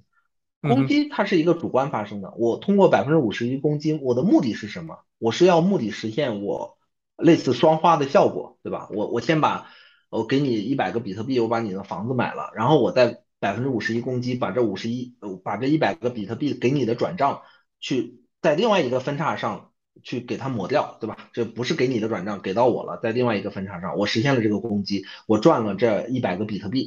这个是百分之五十一攻击，这个是真，这是真实真真正正的攻击啊！它理论上也是存在的，但是概率比较低，对吧？但是还有一个就是更更呃更基础的，它是 百分之五十一 的这个区块选择，就是算力选择，就是 百分之五十一 的算力，就是只要超过百，当出现两条分叉链的时候，我选择那条更长的链，而更长的链的这个理由就是说它的算力超过 百分之五十一， 所以我我我其实比特币网络是或者是任何的网络这个区块链网络它是随时分叉的。可能我我经常会同时收到两个矿池发过来的打包的交易，对吧？那我去看谁的算力更大，对吧？超过 百分之五十一 或者是或者是大于另外一条分叉，那我就选你这个。呃，那那那这里有一个点是说，它可能很长，对吧？比特币说六个六个区块就不能 revert 了，这个实际上是一个大家的共识，社区共识，它并不是一个写在协议里的东西，它也不可能写在协议里面。嗯，他写写在协议里面的是说，我不论这条链有多长，哪怕有比如说十万块，但是我又有又发现了一条新的十万块的一个一个区块，它的算力积累或者说它的区块长度积累超过另外一条区块链，超过一条链，我马上就切换回来，这个就是 百分之五十一 的选择，而这个选择实际上它是个 feature， 不是一个 bug， 它是故意这么做的。嗯，为什么故意这么做？是在这个。呃 Nakamoto 共识或者是中本聪在做比特币的时候，他做了一个做了一个取舍，在可用性和终局性上做了一个选择。所谓终局性就是说我比特币我们都知道它是没有中局性的，它是或者说概率性共识，呃概概率性中局，它是没有这个 finality 的，它是这个这个概率性的 finality， 对吧？对我我超过六个区块，我认为 百分之九十九点九九九九九 我确认了就没问题了，但是仍然有有有可能性返回，所以它没有中局性，这是比特币的缺点，嗯、没有中局性确实是它的缺点，导致很多金融场景没法做。金融业务一定要有中局性，我才能做下一笔业务，对吧？我们之前做做做做联盟链、做金融场景、做银行业务的时候，很明确这一点。但是为什么说它是一个它是一个 feature？ 是因为当时是故意这么选的，我就是放弃了中局性，来选择了可用性。什么叫可用性？就是我永远收到一条区块，收到一个区块，收到一个区块，我哪怕全球 百分之九十 的算力都不存在了。比如说突然有一天由于种种原因，大核大战，或者是或者是这个中美之间的这个这个呃网络电缆断掉，或者全球的什么网络电缆断掉，哪怕我只能收到 百分之十 的算力我出的块，我依然能够继续出块。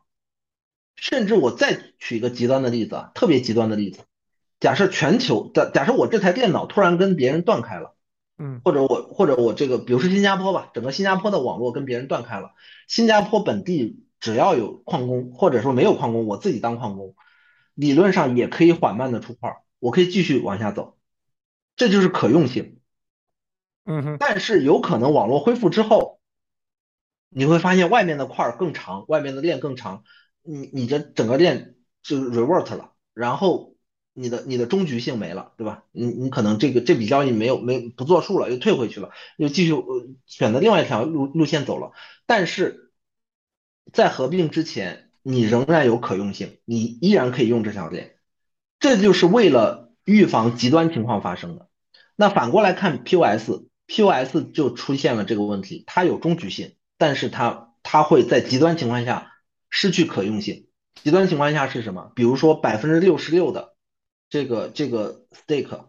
呃的出块节点突然跟你网络突然断开了，或者是说呃一半一半，这个整个 百分之五十 在 A 网络， 百分之五十 的这个这个这个 stake 在 B 网络，呃这个这个物理网络，然后你你这条 P O S 链就停摆了，就 down 了，就就不出不出块了，就就没法往下走了。嗯、对，它必须要求它是个在线的链，它必须要求在线，它必须要求 百分之六十六 以上的算力在线。P O S 就是 P O W 确实有缺点，它就是中局性这个缺点，但是它是为了可用性去放弃了这个中局性，这是它的一个抉择，所以这是一个 feature。呃，对，然后可能还有一些吧，还有一些就是这个，比如说费电啊，刚才也讲了，然后呃，然后这个，嗯嗯，当然还有一些吧，就说这个比比特币啊或者 P O W 有矿池啊。它比 P O S 更中心化 ，P O S 任何人都可以做个 stake， 对吧？它也不需要去呃建矿场、去费电、去去去去怎么样、去去去去呃去维护啊、呃，确实门槛很高 ，P O W 的门槛很高 ，P O S 的门槛更低。但事实上，呃，任何的业务它都会往这个规模化效益来来来来发展啊、呃，这就是说。P O S 哪怕你很容易就可以建一个节点去出块，但是为了你的效率，你也会选择去把你的 stake delegate 给这个中心化的这个 P O S 矿池的，至少大部分人会这么做，呃，所以其实也没有什么用处，呃，都是最终都是矿池，矿池绝大部分的这个块一定是矿池来出，那那到最后比的就是说你矿池本身的呃这个去中心化性强不强？或者是它的趋同性强不强，是不是大家都都接受监管，或者都怎么样？呃，比的是其实是这个矿池是不可避免的。对，我还记得好就几年前吧，我觉得以太坊社区还是认为不会有 staking service， 大家都是自己 stake。那从现状看来，其实完全不是这个情况，就是其实不是的，就是甚至自己出块，其实其实这么说吧，呃。以太坊呃，这 一四二点零 自己出块的门槛可能比 P O W 更高，为什么呢？因为 P O S 出块还有个问题，一旦你出错了，你会受到 slash， 你会受到惩罚。对，那你其实你要你要同步，首先你要同步一个以太坊的节点，这件事就很大，对吧？就是现在普通的电脑已经同步不起了，你同步不了，呃，然后你要接受，你要有很好的带宽去接受最新的区块交易，你你需要有很好的 C P U 去验证别人的交易，呃，然后你还要确保你的你的你的主机要随时在线，呃，不然的话，你如果不在线，然后或者是说出了什么问题，出了 bug， 你你你的你的钱就没了，就要被罚掉。你觉得有这么多的困难和风险，大家会自己做吗？会会有，肯定会有，但是绝大部分人肯定还是 delegate， 这个是一定的。嗯，对对对 ，OK， 非常好，非常好。那么最后我们聊一个啊，就是我觉得就是在 P O W， 大家觉得它费电嘛，所以在 P O W 之上长出来很多的东西，嗯、像 P O S 啊，是的，还会有其他的一些共识协议，能不能能不能介绍一下这些呃这些有代表性的一些给大家科普一下？对，呃，其实这几年陆陆续续的看到了也，也也看到了很多很有意思的 P O W 的这种优化、啊。那这个很多也是我也是打引号的优化吗？打引号的优化，对 ，OK， 真的非常有这个，呃，有这个叫什么？呃，怎么说？有有这个隐蔽性吧，或者是迷惑性，真的是一开始我也很兴奋，我我觉得这个真的解决问题了，然后后来发现其实。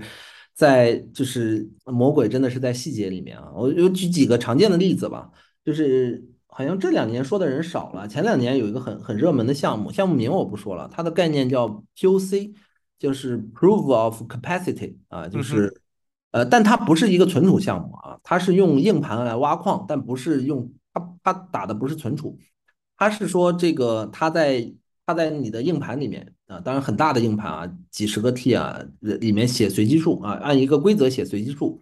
然后出块的时候呢，就去就去问你说，你去在某某某某一个指定的扇区啊，某一个点里面把这个随机数读出来，然后呃，然后证明你的硬盘真的塞满了这些随机数啊，呃，它那个随机数只能是一开始顺序生成出来，你不能是说到时候他跟你要的时候你再生成，你是来不及的，大概是这样一个逻辑。那它的点是什么呢？他点就是说，这样我就不费电了，对吧？我我我其实是用你的存储空间来证明说，你真的用了这么多存储空间，你的存储空间越大啊、呃，你你你找到我这个指定区呃指定的这个这个这个这个 challenge 的这个概率越高，那你出块的出块的这个概率就越高，它是这样一个逻辑。嗯哼，那。呃，它的共识的共识本身也是 Dark Model 共识啊，就也是类似对长链这种东西。那他的错误在哪儿啊？这个错误在哪儿？就是大家就是他说我省电嘛，对吧？我省省电省资源啊，又是类似 P O W 这种呃无需许可，对他他他他他的特点也是无需许可的，对吧？啊、呃，他也不会有 P O S 的那些问题，因为硬盘你也是个外部变量嘛，它不是一个内部变量，你可以总总是可以买，总是可以生产的，对吧？所以它跟 P O W 非常像。呃，等，只不过矿机变成了从从从从哈希矿机变成了这个硬盘，然后从耗电变成不耗电，对吧？看起来很酷啊，很好的一个升级。它问题在哪？问题在于说 P O W 的本质不是 proof of 电力啊、呃，不是这个 electricity， 不是它的本质是 proof of cost， 就是消耗，就是你你你真的消耗了这么多，你才你才。呃，你才能出块儿，这样的话我才能防止攻击，因为你要攻击的话，你必须也消耗这么多，就是硬碰硬，对吧？嗯，那你说 proof of capacity 看起来你不费电了，但是对不起，你费硬盘啊，你费硬盘也是一种 cost。嗯哼，当你达到同等的安全性，所谓安全性时候是意思就是说我产生相同的攻击的话，比如说，比如比如说全网的硬盘是一万块。我要产生百分之五十一个攻击，按你这个逻辑，就是说你要有呃这个五千块硬盘，你就可以产生呃产生类似的攻击。嗯哼，而你使用五千块硬盘的成本，你去算，对吧？你算上它的固定固定投入和它的这个这个少许的电费投入，我们只算固定投入吧。固定投入你要你是要有折旧的，比如说你是折旧两年或者折旧一年。那你平均每天的成本就是你的总投入除以三百六十五，这就是你的成本。而你这个成本要想达到和 P O W 相同的安全性，你最后一算，其实跟 P O W 的电费成本是一样的。对，因为你的本质都是 proof of cost， 你一定要花费这么多的成本，你才能达到相同的安全性。所以你并没有烧的东西不一样而已，对吧？对，你只是烧的东西不一样而已，对吧？所以这个 proof 就是他说我省省硬盘，那那省电，那你没有算你费多少硬盘。或者说你你算你的这个成本的时候，你没有算你能不能达到比特币相同的安全性。你达到相同的安全性，你费的东西是一样的，对吧？甚至有可能，甚至不是甚至了，就是你这种更不环保，因为你的硬盘，你本来本来你的硬盘是大家可以买过来自己存照片的，你现在被你就就占掉了，就就有点像 G P U 了。嗯哼。但是但是 P O W 的这个芯片我没有跟任何人竞争，你反正你买去也没什么用，就只只归我就用嘛。所以这是一个，就 P O C 这个，呃，现在好像也没没人提了，就很很最近也没人提了。最近有人提了一个概念很有意，呃，这个这个也很有意思，叫做 P O W Eco 啊，这个呃呃呃，这个大概就是这个 P O W 再加 E C O 就应该是 economic 这个意思，就是呃这个这个经济的 P O W 啊，它的什么点呢？就是说，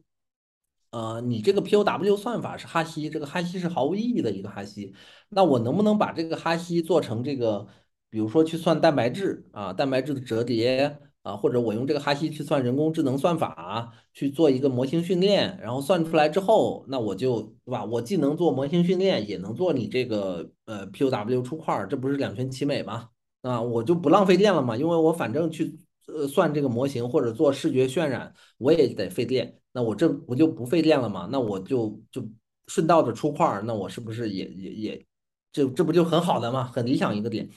那这个这个这个升级的问题在于哪儿呢？它的错误在于说，如果是这样的话，只只是降低了别人的攻击成本，因为你去想，我去挖矿，对吧？比如说我挖矿需要花这个十万美金的电费出一个块儿啊，假设啊，十万美金的电费出一个块儿。但是我现在十万美金里面的九万九千美金，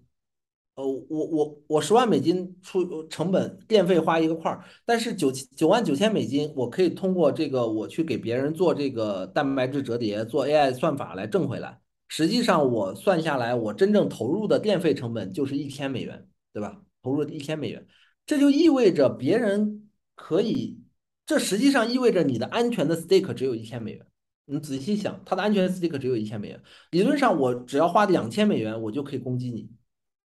对吧？你并不是十万美元那个区块，因为你你你你，因为你你只你你真金白银只投入了一千美金，剩下九九万九千美金都是从别的项目上赚出来的，你也没有这个，你也无所谓。这个你的矿机坏了，或者是你呃，或者你这个这个这个项目这个这个这个区块链失败了，对你也没有什么影响，你可以继续去去去那边去算他们的蛋白质折叠。你真正投入的成本，你的安全成本就是一千美金，所以你当然是 eco 了，你你你当然是成本降低了，综合成本降低了，但是你的安全性也降低了。所以所以这些升级的前提都是说，你不要跟我说成本降低，你不要跟我说环保，不要跟我说呃这个没有浪费电，你就告诉我，你跟比特币相同的安全性的时候，你的消耗究竟是更多还是更少？你就告诉我这一点。你去看这些人的 paper， 这些人的描述，他们从来没有任何人去分析安全性。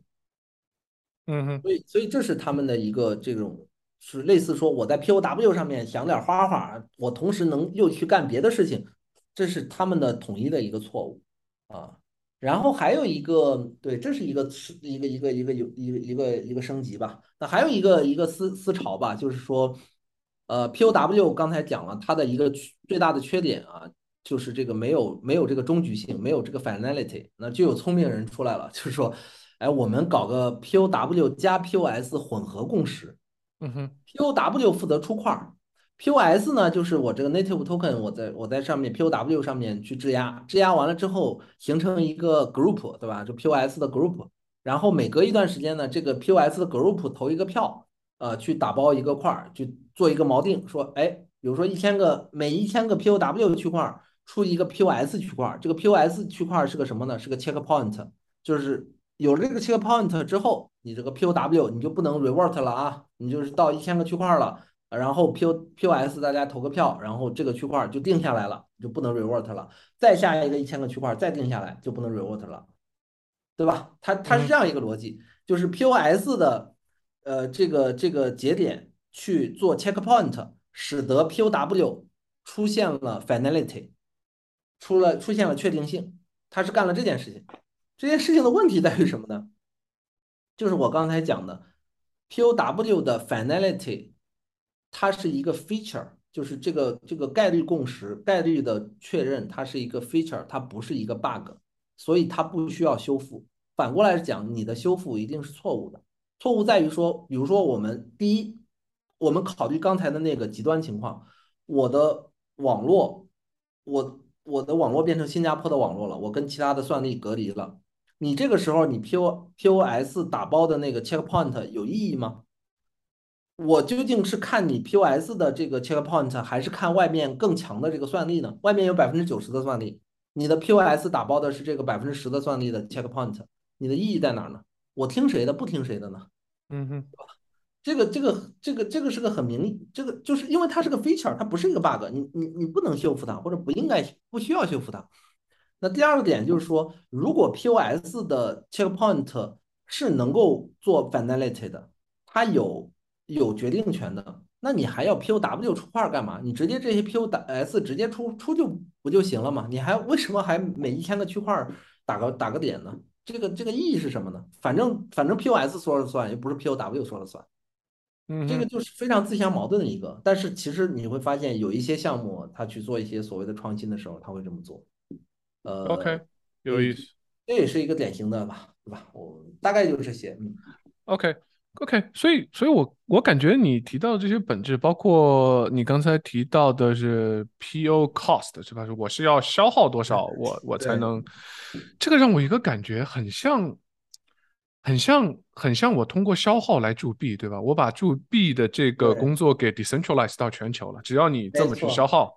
你就能铸币，对吧？所以你去减少这个消耗的本质上，你就减少了别人，你也减少了别人攻击的成本。OK， 那很好，那我就进入我们的一个最后的传统环节，就是呃 share a pick， 就是你有什么想推荐给大家吗？它可以是一篇文章、一本书、一个电影 ，whatever， 就是你想推荐给听众的。